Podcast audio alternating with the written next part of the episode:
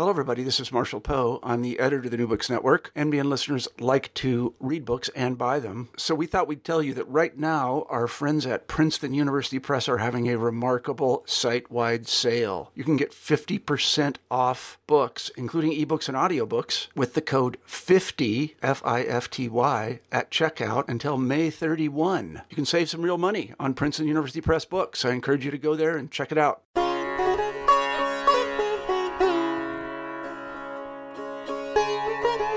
Hello and welcome back to the Hindu Studies channel of the New Books Network. I'm your host, Dr. Raj Balkaran. You can find out about my background at rajbalkaran.com slash academia. More importantly, is my guest today. I have the pleasure of speaking with Jessica Van Tine Berkenholz about her recent production, Reciting the Goddess, Narratives of Place and the Making of Hinduism in Nepal. Jessica, welcome to the program.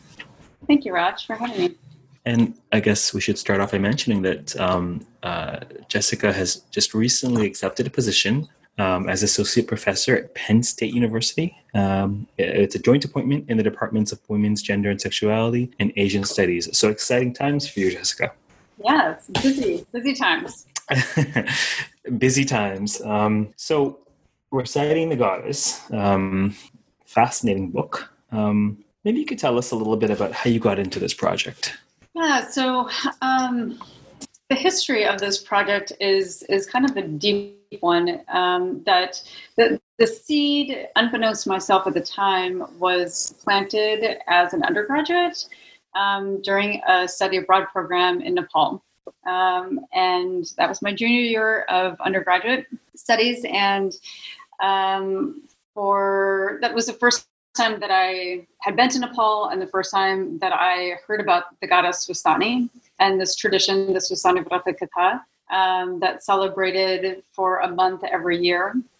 And I started to do some preliminary research on it then, not having any inkling whatsoever that this was going to grow into really kind of a, a lifelong curiosity and interest. Um, and so in graduate school, this the the Swasthani Vrata Katha, the textual component of this larger textual ritual goddess tradition revolving around um, this local Nepali goddess named Swasthani, uh, was the focus of my doctoral studies and dissertation, and then became the focus of, of this first book, Reciting the Goddess.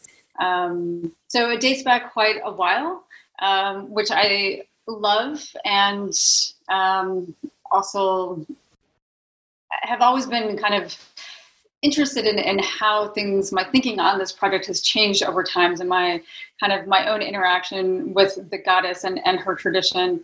Um, but so it the origin dates back a long period. Obviously my thinking about it evolved considerably as a graduate student, um, and even more so in the, the final stages of writing the book um, and and making um, changes to the book from what the dissertation had been um, to kind of bring it up to date and to broaden the conversation out to a wider audience um, and to, to think you know more broadly about what this particular goddess and her textual tradition, less so her ritual tradition, um, because the book is really focused more on the textual side of her, her practice. Um, but what they mean to Nepalis, um, both Hindu Nepalis, Nepalis more generally, and Hindus in South Asia, um, Indian Hindus, and kind of the study of Hinduism at large. Well, there's certainly a lot of uh, broad themes that we'll we'll touch on, um, including uh, especially gender and placemaking, and and this and, and this thing called Hinduism. That although we have a podcast dedicated to, we're not entirely sure what that is. And your book uh, um, book uh, provides some interesting uh, insights into the ongoing making of this thing called Hinduism. Maybe the first thing I want to touch on, um, I do want to touch on Swasthani, reciting the goddess, and and and who is this goddess?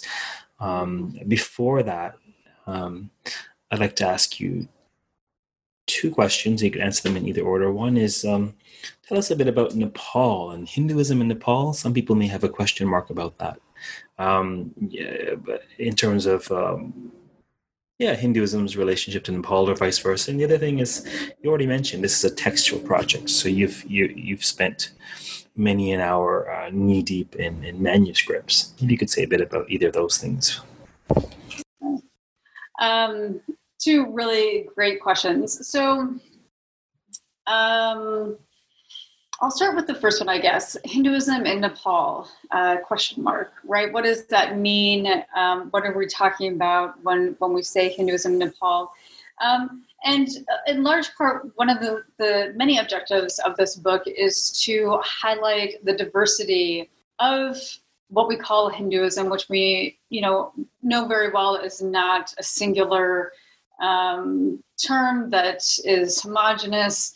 Um, and so, too, in Nepal, we have a really diverse set of practices and communities that constitute um, Nepal's Hinduism.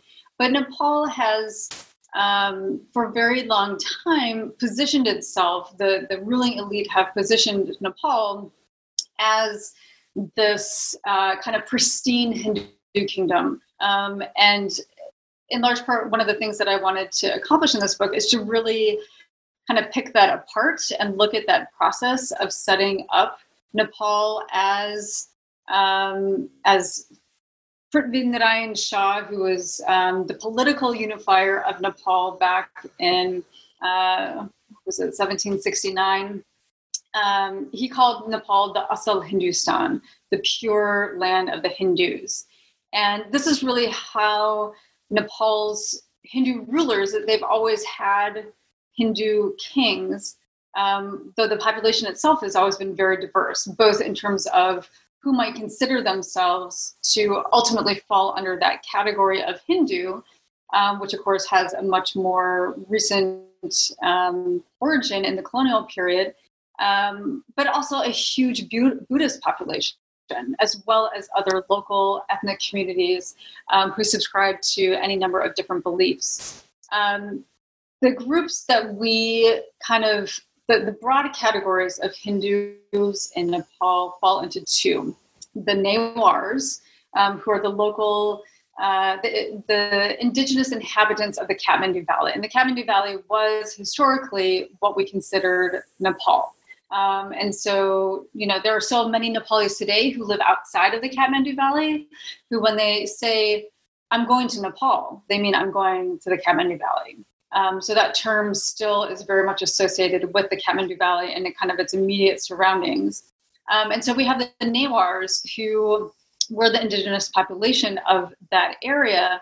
And the Newars practice Hinduism, they practice Buddhism, and they practice some combination of both, right? And so there's the common kind of saying that if you ask a Newar, are you Hindu or are you Buddhist? They'll say yes, right? Um, and so, on the one hand, we have the Newars. On the other hand, we have the Parvatiya or the hill Hindus, um, who are high caste, who came from the hills, the, mostly the western, but also the eastern hills of Nepal, of Nepal, what we consider today, um, and were the ones who conquered the valley and then became the dominant social, political, religious uh, group in the Kathmandu Valley and modern Nepal as a whole.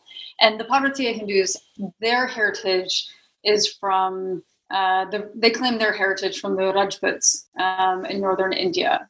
Um, so Hinduism in Nepal is broadly constituted by these two main groups of uh, folks who would characterize themselves, broadly speaking, as Hindu based on the practices um, that they perform and the, the beliefs that they hold and, and what have you. But there's a lot of kind of picking that apart is an interesting process and a really important process to understand the ways in which Hinduism in Nepal both has a continuity with the the different forms of Hinduism that we see elsewhere in South Asia on the Indian subcontinent, i.e., India. But it also has its own traditions and its own perspective and its own history. And I'm trying to, in reciting the goddess, trying to bring those into conversation with each other.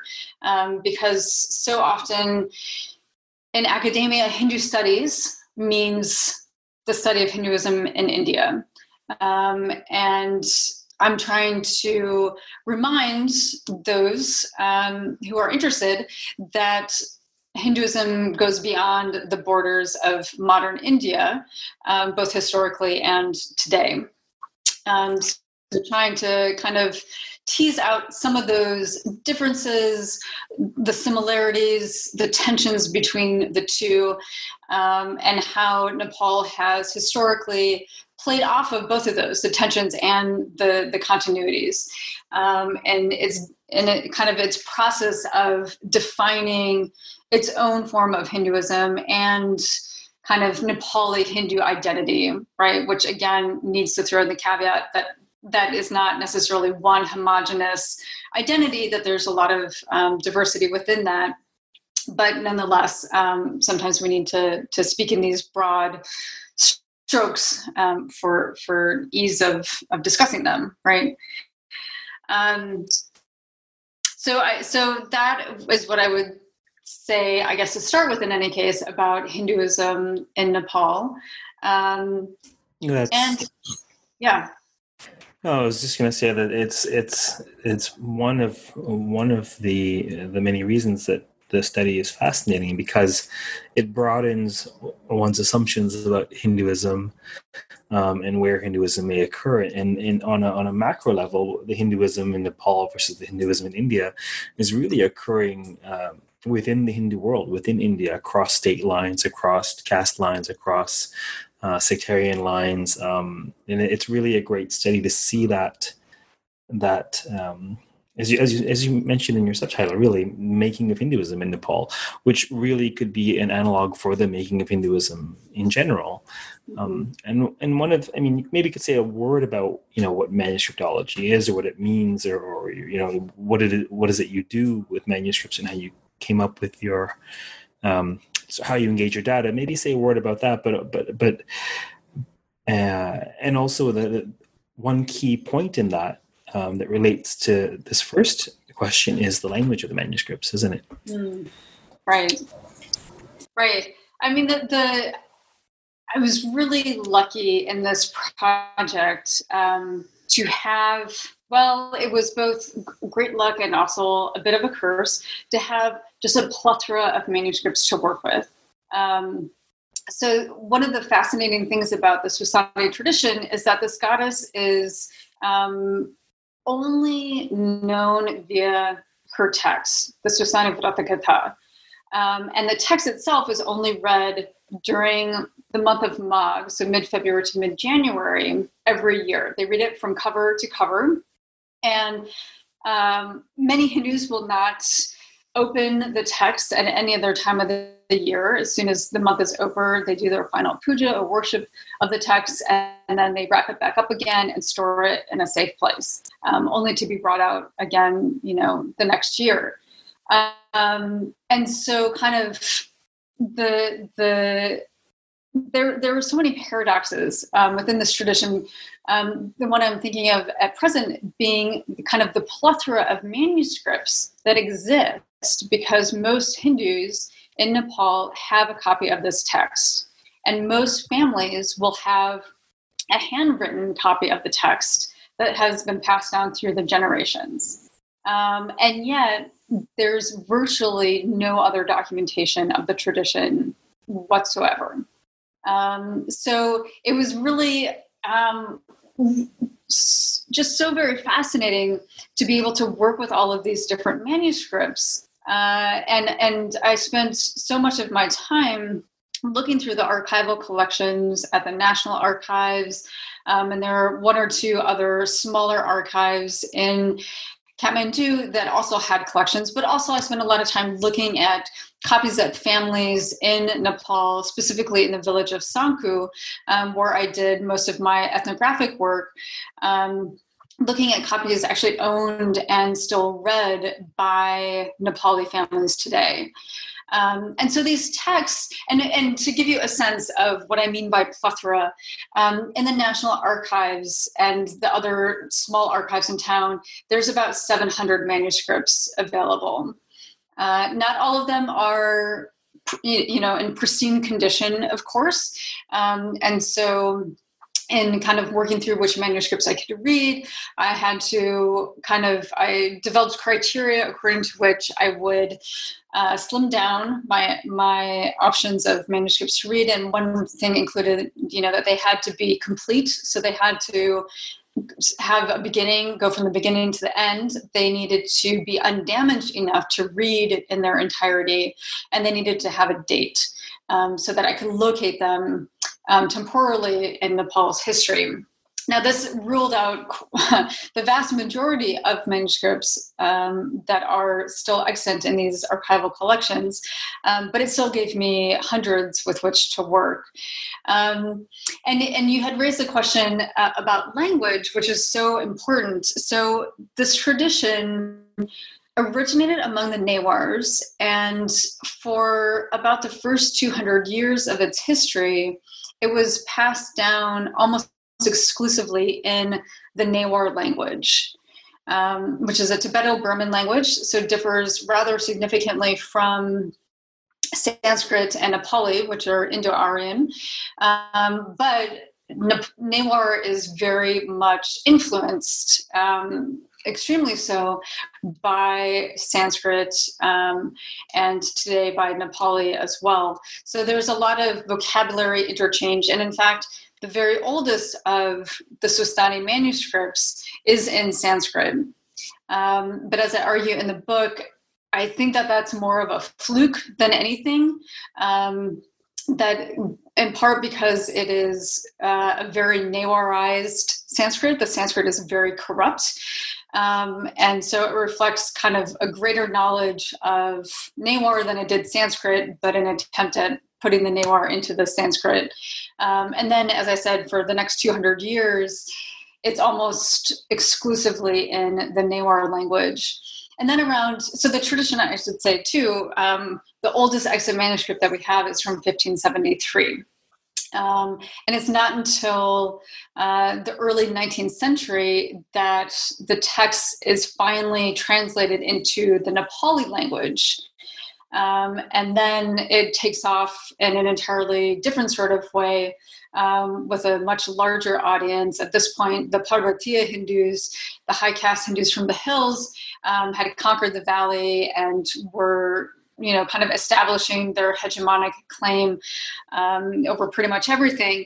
And so the translation into Nepali um, changed the tradition at that point to some degree. Um, but so one of the things that I try and kind of tease out in the book is the dynamic between these three languages: Sanskrit, Newar, and Nepali.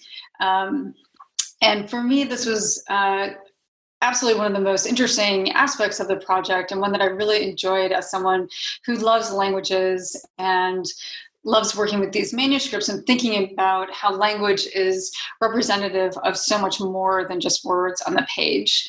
Um, and while there have been some really excellent studies about each of those languages in the Nepali context, there has not been anything that brings them into conversation with one another. So I wanted to kind of use this textual tradition as a vehicle for having that conversation for providing a case study, right, that literally was able to show the way that these three languages interacted and were representing different communities and how those communities were interacting and how this then most broadly mapped onto historical political changes to the landscape um, that a lot of you know all the kind of textbooks on nepal. Well there really aren't any textbooks on nepal but you know the standard historical studies of nepal um, map out very clearly. But this provides us with some some of the nit and gritty about what was actually happening on the ground and the way popular movements isn't quite the right um, phrase, but the way that things were happening on the ground. Um, and, and, and in practice. So language is language is such a, a, a rich vehicle uh, above and beyond just uh, the conveyance of um, semantic meaning or ideas. Language um, so un- so unconsciously conveys culture. It's so internalized. We don't even realize the extent to which our culture is carried by and conditioned by the very words we use, and it's it's, it's very fascinating in this circumstance, of course. Um, what so just just to be clear, if one were to go and listen to we'll call the SVW, the Swastani Vratakatha. For those of you who are interested, the SVW is the primary text that's being studied. Um, what's that? I, I, use the acronym SVK. Sorry, SVK. Uh, I'm. I, I, I definitely need some more sleep today. SVK. But what when it's currently recited, um, what language do people hear it in? Is it is it a lang- is it a language that they speak? And you mentioned that the Sanskrit manuscripts um, are probably anomalous. Maybe say it a little bit about the, the Sanskrit cosmopolis and, and, and the motivation that, that, that a medieval tradition would have to Sanskritize the text. Sure. Um, so I'll, I'll say something about that first and then move to the modern period. Um, so the, the, the motivation for kind of Sanskritizing the tradition is very strong, right? Um, you mentioned the Sanskrit cosmopolis, um, this notion of Sanskrit as this cosmopolitan language that traveled far and wide. It was accessible to huge swaths of South and Southeast Asians, um, but it was the language of the elite. Uh, and it was the language of the gods, right? As um, Sheldon Pollock and, and others have um, discussed. And so that serves a certain purpose, right? And and sets a certain standard um, for kind of for the again quality is not the right word the the word i want is escaping me at the moment but um, this this notion of kind of the caliber of the the writing it's a means of legitimating um, the existence of the work uh, and really of kind of placing the text within this larger body of sanskrit literature right that was circulating um, on the indian subcontinent and in many cases beyond. Um, and so there was definitely, I would argue, that drive there for um, for some of those who were, you know, these religious actors who were involved in propelling the tradition, perpetuating it, transmitting it, um, to to make those claims. And the claim is made really from the very beginning of the tradition, um, insofar as in the colophons of every Swastani manuscript, regardless if it's in Sanskrit, Newar, or Nepali, um, every final colophon has indicated that the text comes from a Mahapurana. Usually, um, usually these days, and for many centuries, it's been the Skanda Purana that's been favored. Um, originally, it was the Linga Purana. Uh, the, the Puja Vidis, uh, the ritual instructions usually um, say that they hail from the Padma Purana. Um, but so they're making these, establishing these claims of heritage to the Maha Sanskrit Purana tradition um, that provides a certain amount of le- legitimation and authority to this very local tradition. Um, and so, but again, throughout its history, with all of these um, just so many man- manuscripts in existence, and and really the 700 or so that have been preserved at, the archives, they stopped preserving them. They it was an initiative uh, by the Nepal German Manuscript Preservation Project um, eh, from roughly the 1970 to 1990 um, to preserve Nepali manuscripts by by microfilming them, and they finally stopped collecting Swastani manuscripts because they had so many. So the fact that there's only 700, while that seems like a great number compared to, for example, um, in Nepal, one of the other very important local texts is the Swayambhu Purana that talks about the origin of uh, Swayambhunath, this uh, great local Buddhist stupa, um, there's only 100 manuscripts available. Um, so the fact that there are so many more in Swastani, obviously there's lots of circumstances that could lead to the survival or destruction of any of these. Um, but there were so many in existence. And again, most of those would have been either in Newar or in Nepali later on. And in terms of kind of the second part of your question, or I guess it was the first originally, um, in terms of contemporary recitation of this tradition, largely the direction is, is shifting towards Nepali language texts. And this is largely because the older handwritten texts that are written in Newar were written in classical Newar. And in the older Nepal script, which is to say, not Devanagari, which is the most dominant and widely used uh, script in Nepal today. Um, so fewer and fewer Nepalis, Newars in particular, can read this older language and the older script that the text is written in. And that forces them to turn to um, a modern version of the text. And the version, the modern version of the text that is ubiquitous um, throughout Nepal is a printed Nepali language version. Um, and this is for a number of, of, of, reasons having to do with control over the printing presses um, when they first emerged. But Newar language, Swastani texts have never taken off at the printing press. There are a handful that have been put out in um, small numbers um, by individual, you know, individuals publishing it themselves and distribu- distributing them themselves. But by and large, the the text that is widely available that you can see in stacks of them, and they're uh, bound in red covers, um, and there are literally stacks of them um, throughout Kathmandu during the festival season, those are all written in Nepali. So it's an interesting thing to go to Nepali households these days to see kind of what they're reading. And many times they'll bring out their older handwritten SVK text um, and they'll worship it, but then they'll worship and ultimately read a modern printed Nepali language text.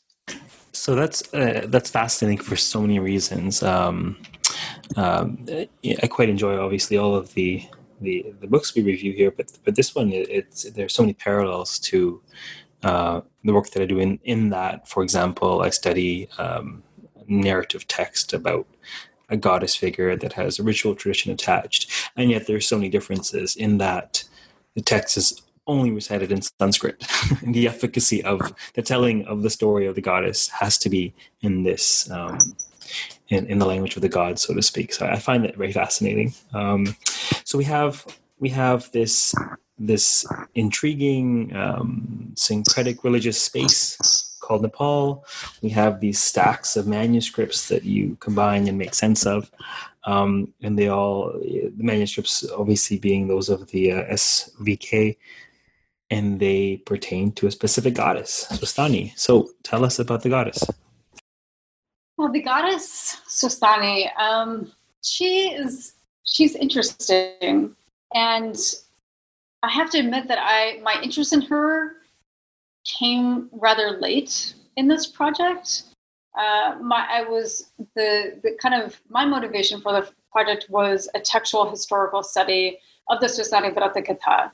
Um, about which no other work has really been done looking at its history and development and and I was really interested in in kind of those different steps and, and movements, shifts, different articulations, accretions, and, and what have you.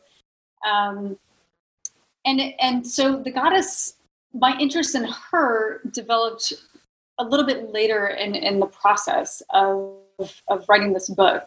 Um, she's a she's a notable goddess for the fact that she's very non-specific let's say.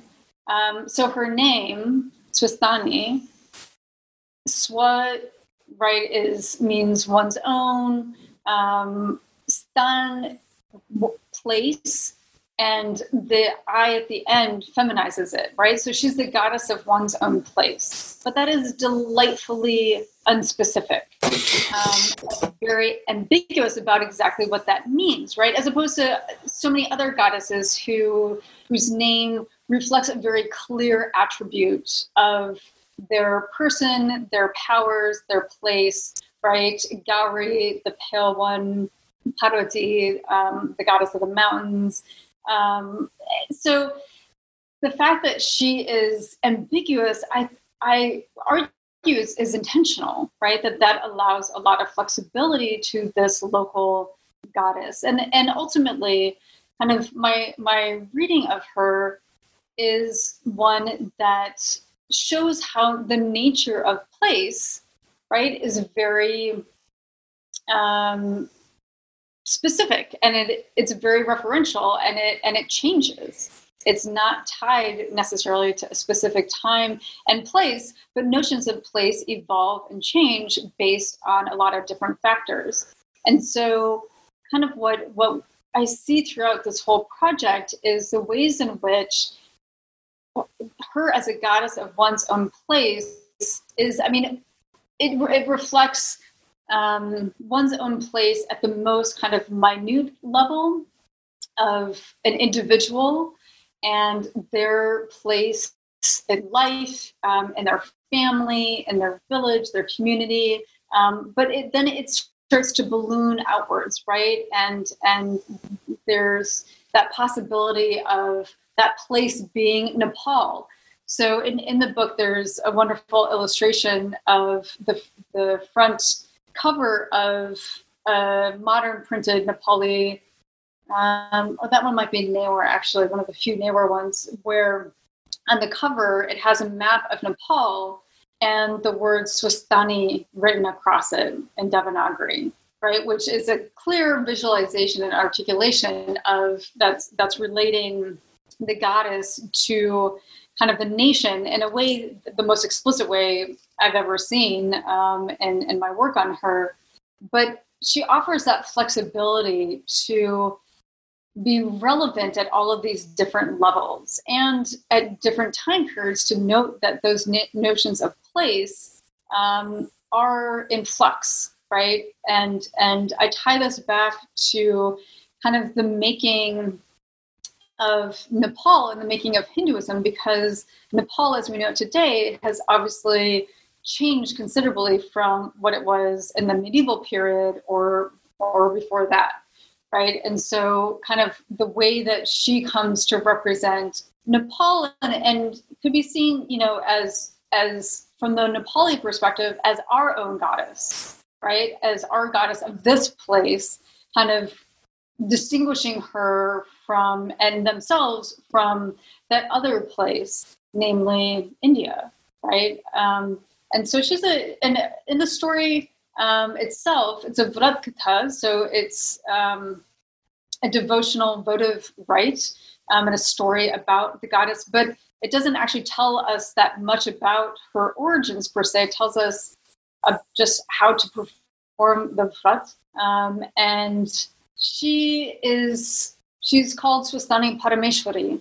So she's this supreme being too that Parameshwari indicates, um, but is is both a, a, benign, benevolent goddess who's often associated um, as uh, Shiva's consort, but she also has, you know, a bit of an, an anger issue. Um, and causes a bit of disruption in the story as well. And so she also reminds us in that moment of uh, afflicting and healing goddesses, right, who are both the disease and the cure. So she's a she's a complicated figure, but also curiously generic in certain certain way, certain way, ways that I argue enables the local community to utilize her as needed. Well, the, different times and contexts. Yeah, I mean, yeah, I mean, there's so much there's that's, so much that's, that's uh, fascinating about fascinating. this um, project. Um, can you hear me okay? What's that? Can you hear me okay? Yes. Oh, perfect. Uh, there's so much that's fascinating. Uh, you know, what comes to mind is the distinctions um, of uh, the literary theorist Umberto Eco, the world behind the text, the world within the text, the world in front of the text, and they're so very much fascinating with the world behind the text, and it's it's understandable why it's compelling to to tease out the history of this text and its various iterations and its its linguistic and, and cultural and political implications. Um, now, more to the heart of of the kinds of questions that I asked in terms of the world within the text, the literary devices, the characterizations. Uh, I think you're really onto something. It's a it's a fascinating medley of um, it, throughout Hinduism, are various goddesses, and invariably they will be conceived of as an as an aspect of one Parameshwari or Mahadevi or a, a great feminine divine. Um, but they'll invariably have very very specific char- characterizations, biographies, um, you know, quirks, abilities, um, relationships with characters, and there is something about this goddess that, uh, despite the things that are distinctive of her, there is something um, paradoxically generic. And the, the pun that came to mind in my brain as I was reading this is she's very much a placeholder, isn't she? Uh, she's a placeholder for for placemaking itself. It seems and, and that, that ambiguity that the, the it's um it's it, it, it's certainly not a um it, it, doesn't strike me as a lack of creative ingenuity at play. It strikes me as a, a very conscious margin and a space so that you can read into her and establish her in in the space in eh, whatever epoch that is or whatever even geographical space. So i find that really really fascinating i definitely perceive that strange paradox of a particular goddess who's also generic, almost like the, the perfect uh, diasporic uh, goddess.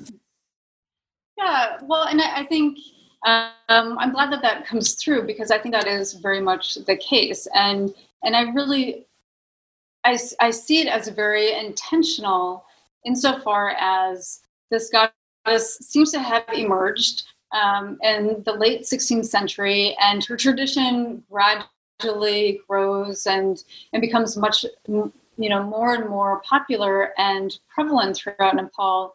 Um, and the time of her origin was a time when new goddesses were kind of emerging on the landscape in Nepal and, and elsewhere in South Asia. Um, so she's part of a broader trend, but again stands out for that kind of lack of specificity that allowed her to maneuver as you say, in, into different spaces um, in, in ways that might not have been afforded to other goddesses who, whose identities and roles are much more specifically delineated. You know, you, as you speak about her, you use a trope. Um, you use a trope in speaking about her as you do in writing about her. Uh, one that I have not um, I've generally not been uh, cognizant of or, or, or, used personally, but it's fascinating. You write about the goddess.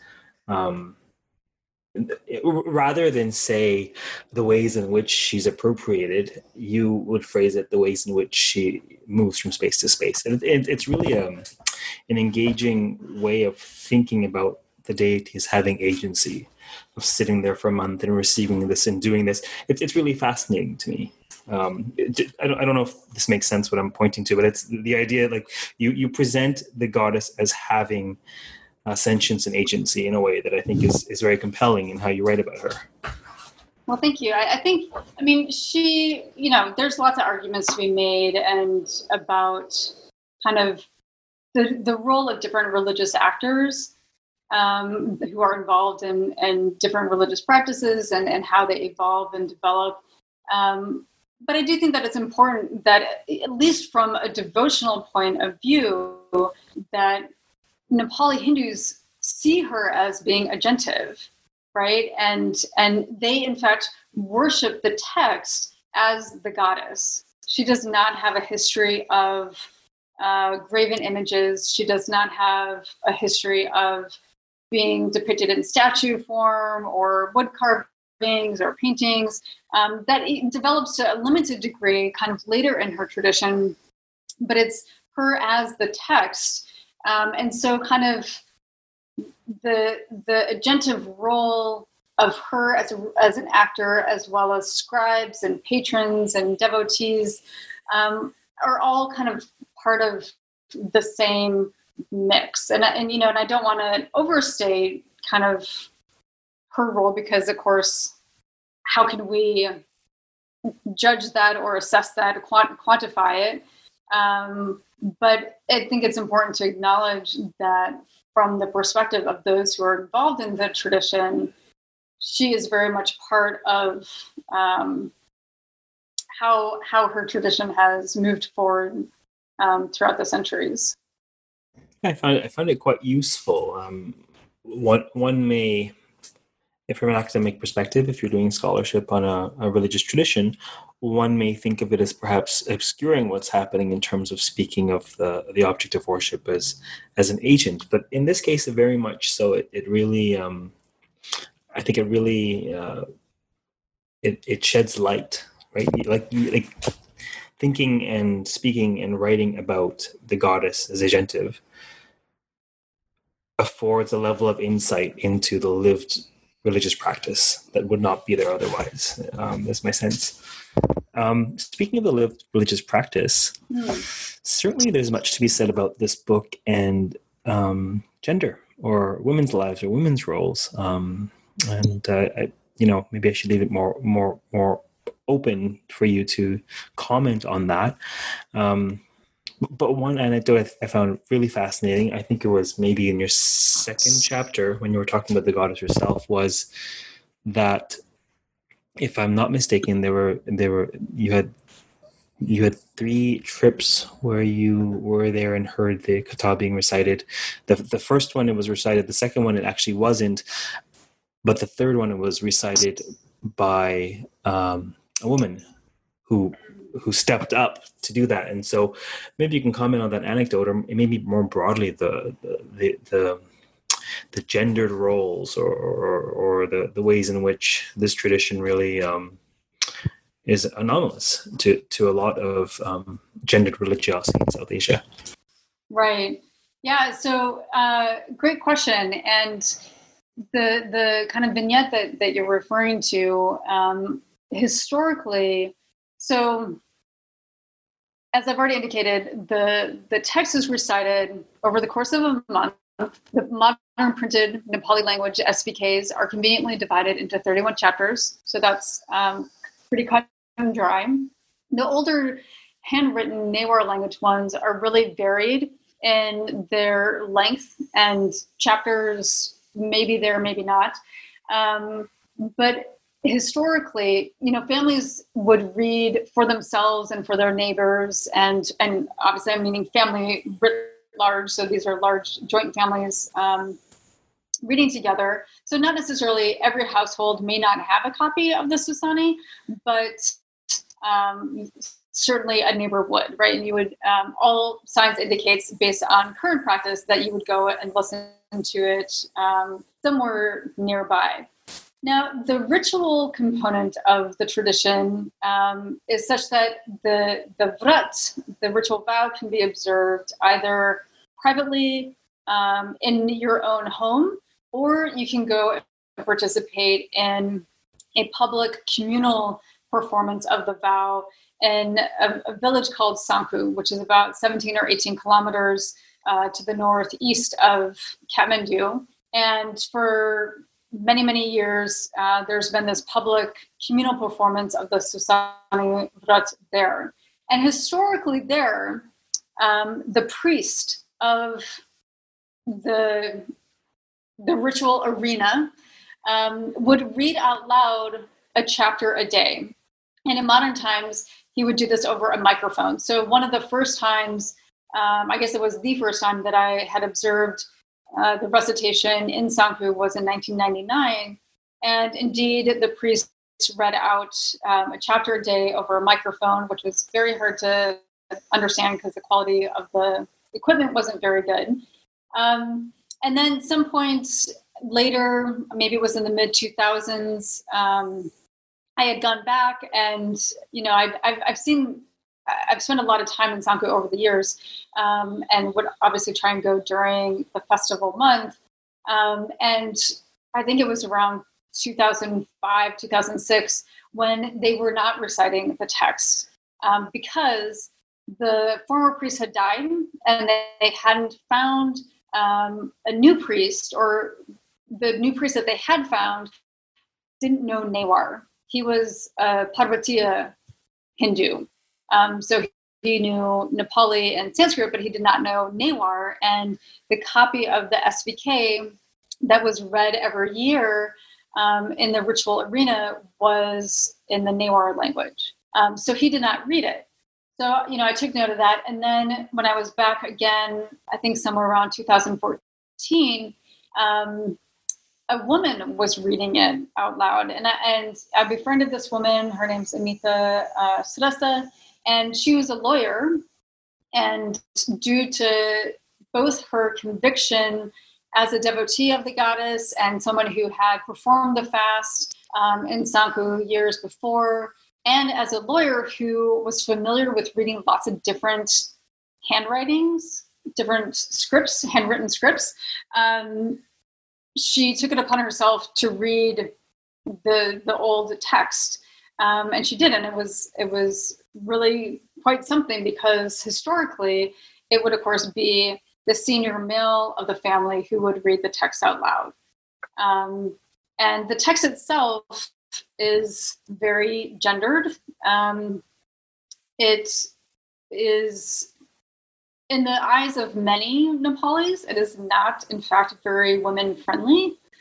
Um, it deals with a lot of domestic issues that includes child marriage, the move from one's uh, natal home to one's husband's home and the challenges in that, motherhood, widowhood, um, all of these sorts of things, but in ways that are towing a very kind of conservative, orthodox, Brahmanical line um, as far as women are concerned. Um, so it's it's been an interesting kind of process for me over the years to understand what it means for this to be a women's tradition. Because for so long, particularly in the early years of my research, one of the first things that, that Nepalis would say to me when they would find out um, that I was studying this Swasthani tradition is, oh, that's a woman's tradition. And sometimes they would say this, you know, um, very pejoratively. Sometimes they would say this with pride. Sometimes they would just state it as, as fact.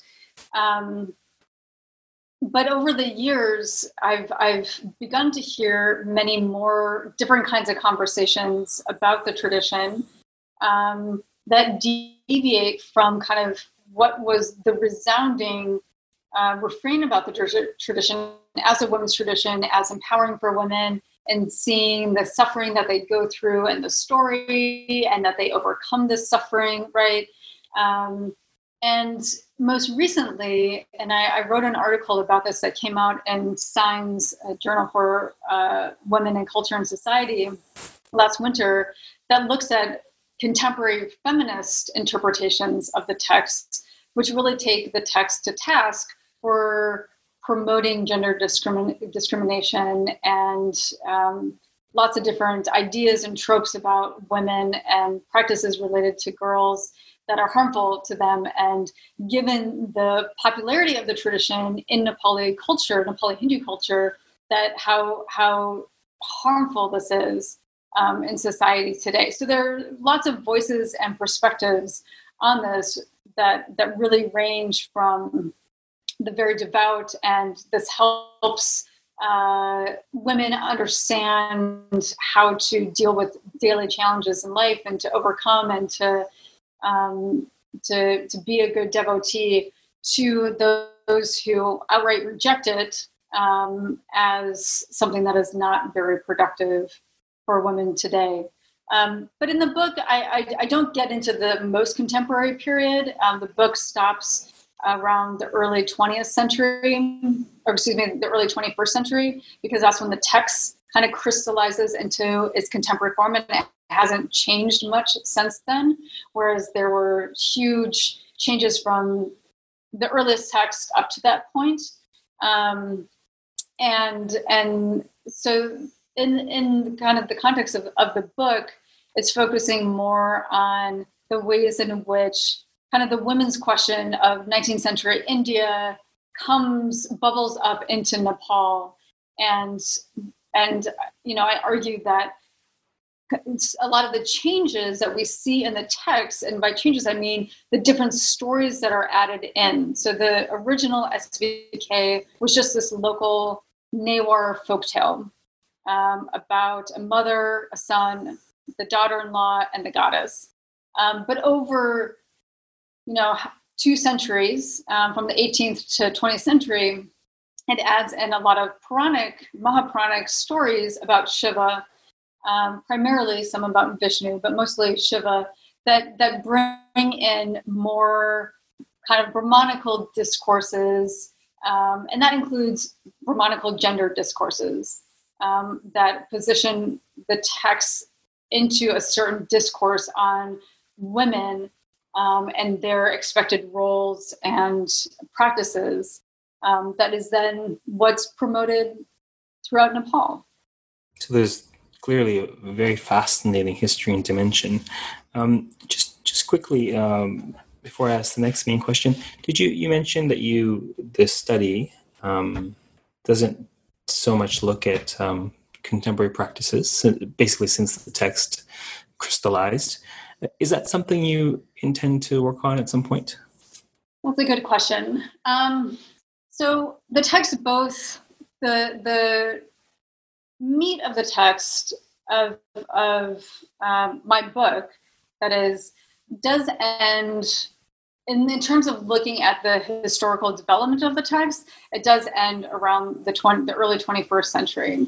Um, but because this is a living tradition, still holding a place of primacy for Nepali Hindus today, I do incorporate um, ethnographic research that I've done over the years throughout the whole book um, that help illustrate kind of the ways in which different ideas and practices that we see historically have are playing out in the contemporary period. Um, so there's both ethnographic accounts from my own research and time in Nepal and in Sankhu in particular, conversations that I've had with different um, Nepalis about the text and the story and their family practices, but also draws a lot on contemporary media accounts, so different newspaper editorials, blog posts um, that bring up the Swasthani in, in lots of different fashions. Um, so there is, so while kind of the the historic, the textual historical arc of the project is is really from the late 16th century to the early 21st century. Um, it still, I hope, gives enough of a sense of what's happening around the text in the in the most contemporary period today. And I find, um, though, that these practices are continuing to evolve to some degree, or the conversation is evolving. The practices are, have not changed much. Um, so the article that I wrote for the, the journal Signs, in many ways, kind of served as an epilogue for the book um, because it looked at the most contemporary present moment and reactions to the text and the, the ritual practice in Nepal today. Um, but this is, you know, this project for me has such deep roots um, that I will probably to some degree, you know, follow the tradition moving forward. I'm very interested in seeing how kind of in in today's discourses on you know the me too movement and secularism which is new to nepal um, how these are changing conversations in general in nepal and nepali hindu society among hindus. Um, and so I, I, I, am interested. It's not the main focus of my current project um, but it's something that i will always kind of have my my ear um, to the wall, as it were, to and even more than that. I mean, I will always have eyes on on this tradition to see how it continues to to move forward. Um, because it's those changes in the tradition that have always really interested me, um, and how something that kind of came from obscurity became so central in Nepali culture kind of the heart of their Hindu society. And so, what does that mean moving forward? And now that Nepal is officially, in any case, secular, um, and as we enter into, you know, the increasingly globalized world that we live in, um, so I think there's I think there's going to be some interesting things to to observe moving forward um, in the years to come. All sounds quite fascinating. So perhaps I'll that's a good uh, lead in to a question that I often end with uh, in these interviews, which is, why don't you tell us what are you working on now? So my current project um, really takes up my interest in gender and religion. Um, and this is something that undergirded my project on the Swasthani tradition, and which led me to it in many ways in the first place of being interested in women's practices. Uh, and for me, kind of the Swasthani tradition as a textual practice, a woman's tradition, quote unquote. Um, and in Nepal, um, which is uh, a place that I feel very passionately about, as well as very at home while there. Um, that the Swasthani project brought that all together very nicely.